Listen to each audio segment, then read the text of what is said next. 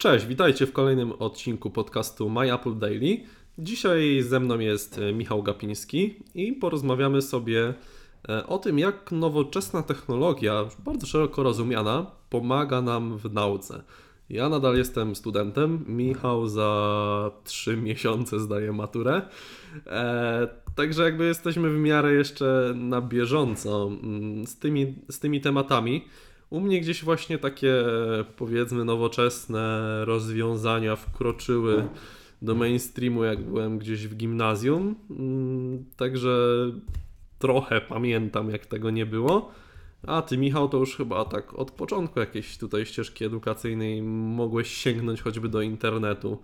E, tak, w no, kwestiach nauki, prawda? De definitywnie mhm. można, się było można się było posiłkować. Każdy, przepis każdy w liceum przepisywał pracę z polskiego z internetu.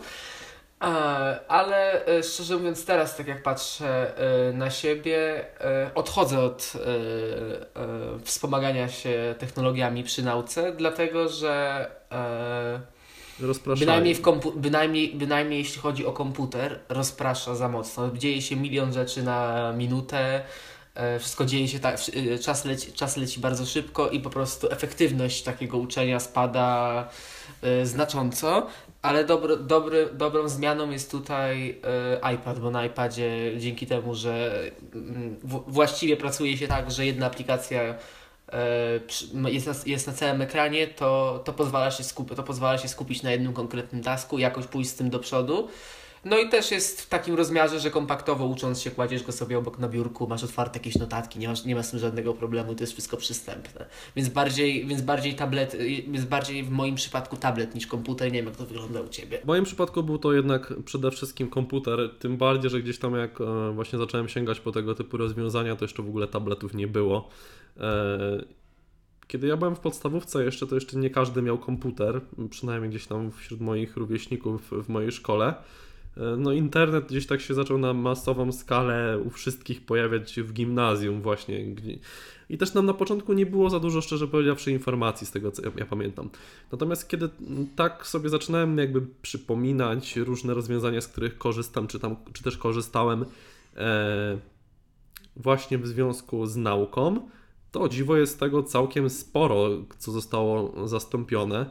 Właśnie jak się zastanawiałem przed odcinkiem nad takimi kwestiami, które się gdzieś zmieniły, jakieś tutaj właśnie w kwestii nauki, no to choćby na myśl przychodzą mm, słowniki i zastąpienie ich, e, nawet nie mówię, że Google Translate, bo to może nie jest najlepszy przykład, no ale jest masa tych słowników e, internetowych, często tych oficjalnych, nawet nie wiem, z Longmana, czy z Oxforda właśnie udostępnionych w internecie. Tak, czy Oxforda formie, są bardzo dobre. Czy w formie używam. aplikacji. Pamiętam też, że byłem w liceum, chodziłem do klasy z rozszerzoną matematyką, gdzie... Witam w klubie. Tak, gdzie e, pierwszy pani mi pozwoliła nauczycielka korzystać z kalkulatora e, właśnie na smartfonie, mimo że to był HTC Wildfire S z bardzo małym ekranem.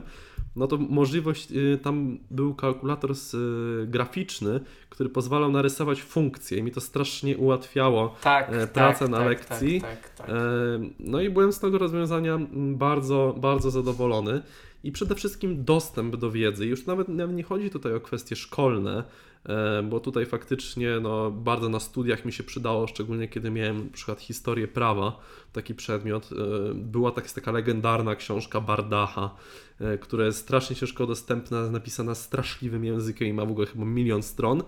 No więc kiedy szukaliśmy informacji na temat poszczególnych postaci, gdzie tutaj są zagadnienia, które bardzo trudno znaleźć tak naprawdę, no to gdzieś ten internet czasem e, posiłkowaliśmy się i śmialiśmy się tak gdzieś tam na pierwszym, drugim roku studiów, że za, prawdziwa nauka zaczyna się tam, gdzie Google już nie daje odpowiedzi, tylko trzeba faktycznie do tej tak biblioteki nami... iść. Mhm tak pomiędzy nami z tych bardziej takich technicznych tematów, tego co ja, szuka, tego, co ja szukam. E, mhm. nie, szuka, nie ma co już szukać po polsku, po prostu bardziej zaawansowanych jakichś technicznie pojęć, informacji dotyczących sprzętu, programowania, czy samego właśnie programowania teraz, bo akurat robię teraz kilka stronek, e, więc po prostu tego wszystkiego trzeba szukać po angielsku. Mhm. Ale wracając jeszcze do tematów szkolnych, bo jak już mówiłeś, jestem w maturalnej klasie, I e, najbardziej taką rewolucją e, w nauce języka angielskiego w moim, w- moim przypadku jest to, że e, nauczyciel zdecydował się wdrożyć z nami e, kurs e-learningowy przygotowujący do matury od Oxforda właśnie. Mhm. I to działa tak, że on po prostu przerabia, przerabiamy materiał e, z podręcznika normalnie i tak dalej. I e, on zadaje nam potem e, zadania powtórzeniowe takie z każdego działu po kolei i one są do rozwiązywania e, w panelu w, takim systemie internetowym Oxforda, który jest bardzo nowoczesny, responsywny, ma ładne animacje, nie można się nic do niego przyczepić. I potem ten komputer te zadania sprawdza za nauczyciela tak jakby i on po prostu i gotowe oceny pojawiają się już w dzienniku elektronicznym, więc to jest bardzo, fa- więc to jest bardzo fajne i pozwala też, wiesz, e, przyciągnąć tych bardziej topornych do nauki, bo jednak wypełnianie w, podręcz- wypełnianie w podręczniku nie jest tak pociągające jak e, rozwi- rozwiązywanie takiego nowoczesnego, ładnego kursu w, e, w tym, w, w przeglądarce. A fajne jest to, że dużo podręczników teraz e, w tej nowej podstawie oferu- oferuje takie, e, takie możliwości. Tylko po prostu jeszcze nauczyciele muszą się przestawić, żeby zacząć z tego korzystać, bo to już, bo i tak już za to płacimy z podręcznikami, więc to jest tylko kwestia czasu, aż to będzie standard, szczerze mówiąc. Właśnie takich przykładów wykorzystania tej technologii nowoczesnej w nauce jest, jest jeszcze kilka. Choćby mi na przykład na myśl teraz przychodzi, że lepsze e, aparaty w smartfonach e, jakby no, zniwelowały u mnie konieczność Notatki. korzystania z Xero No. na studiach i mogłem po prostu sobie porobić zdjęcia, co było dużo bardziej wygodne, szczególnie biorąc książkę z biblioteki i też dużo tańsze, bo to Xero kiedy się tam drukuje 100 stron na przykład wcale e, już tak tanio Taniej nie e, jest, nie wychodzi. dokładnie. Natomiast jak sobie, jak miałbym odpowiedzieć na pytanie, co tak najbardziej zrewolucjonizowało jakby tutaj e, na płaszczyźnie właśnie mojej edukacji, to powiedziałbym, że komunikatory internetowe, szczególnie Facebook i możliwość zakładania grup, to się Tak. nie pojawiło jak byłem już e, w liceum. E, No, sam fakt, że nie muszę dzwonić albo iść do kolegi, żeby zapytać się, co było na zadanie domowe, jak zapomniałem, czy jakby nie, nie było w szkole, co się nadrabiało, tylko się po prostu pyta na grupie i już. No, jakby teraz już się do tego mocno przyzwyczailiśmy i na studiach już tutaj u mnie było normą, ale kiedy zaczęliśmy z tego korzystać właśnie w ogólniaku, no to jakby To był- zupełnie to był odmieniło postęp, tak. podejście. Mhm. Wiesz, wiesz, jaki jest kolejny krok? E, bo grupy na Facebooku są takie trochę prymitywne, wpychanie tych powiadomień o każdym poście i tak dalej. Jakby, e, przeko- jakby młodzież przekonała się do używania Slacka. To było po prostu mistrzostwo świata, jakby to, jakby to, jakby to działało. Bo to jest dużo lepsze. Wymia- wymiana plików jest dużo wygodniejsza, kompresja zdjęć jest mniejsza. To Slack ma dwa lata, to już, to już nie są czasy mojego liceum czy, czy no coś. tak, Mhm. tak.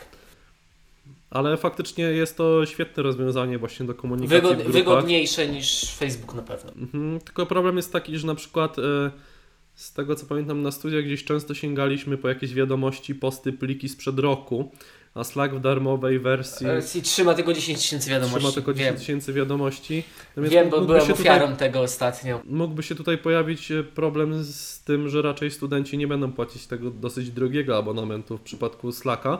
Ale można się też posiłkować zwykłymi wiadomościami nie wiem, plikami do Dropboxa, także na pewno bardzo fajnie to można wykorzystać. No i też na przykład sobie przypomniałem, że kiedyś chodziłem z papierowym planem lekcji.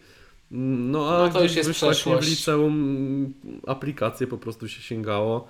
Mm, No i było to dużo bardziej wygodne i myślę, że takich przykładów w ogóle można mnożyć i mnożyć i też na pewno wiele już jest obecnie tak oczywistych, tak naturalnym elementem naszego życia, nazwijmy to edukacyjnego, że nawet nie zwracamy uwagi na to, że kiedyś tego nie było. Dokładnie. No Mhm. dzisiaj można sobie, wprowa- można sobie wprowadzić kale- kalendarz w iPhone'a, synchronizuje się ze wszystkim, pokaże się na upartego jeszcze jak ktoś ma zegarek, więc to już jest po prostu komplet. Mhm, mhm. Pełna opcja. Tak, więc czekamy na Wasze komentarze, jeżeli dalej studiujecie, uczycie się, to właśnie jak ta technologia Wam pomaga w nauce, a może właśnie wcale Wam nie pomaga, tylko Was tylko rozprasza, tak Rozprasza. jak Michał mówił. A jeżeli już gdzieś tam studia, liceum, technikum e, macie kilka, kilkanaście, kilkadziesiąt lat za sobą, to jak teraz patrzycie na to? Czy chcielibyście na przykład studiować w obecnych czasach, czy jednak doceniacie bardziej hmm, analogowe Klasyczne metody. e, analogowe, klasyczne metody nauki jakieś sięgania jakichś rozwiązań dodatkowych w tym temacie. Także do usłyszenia Do już usłyszenia. jutro i dzięki za odsłuch odcinka. Cześć.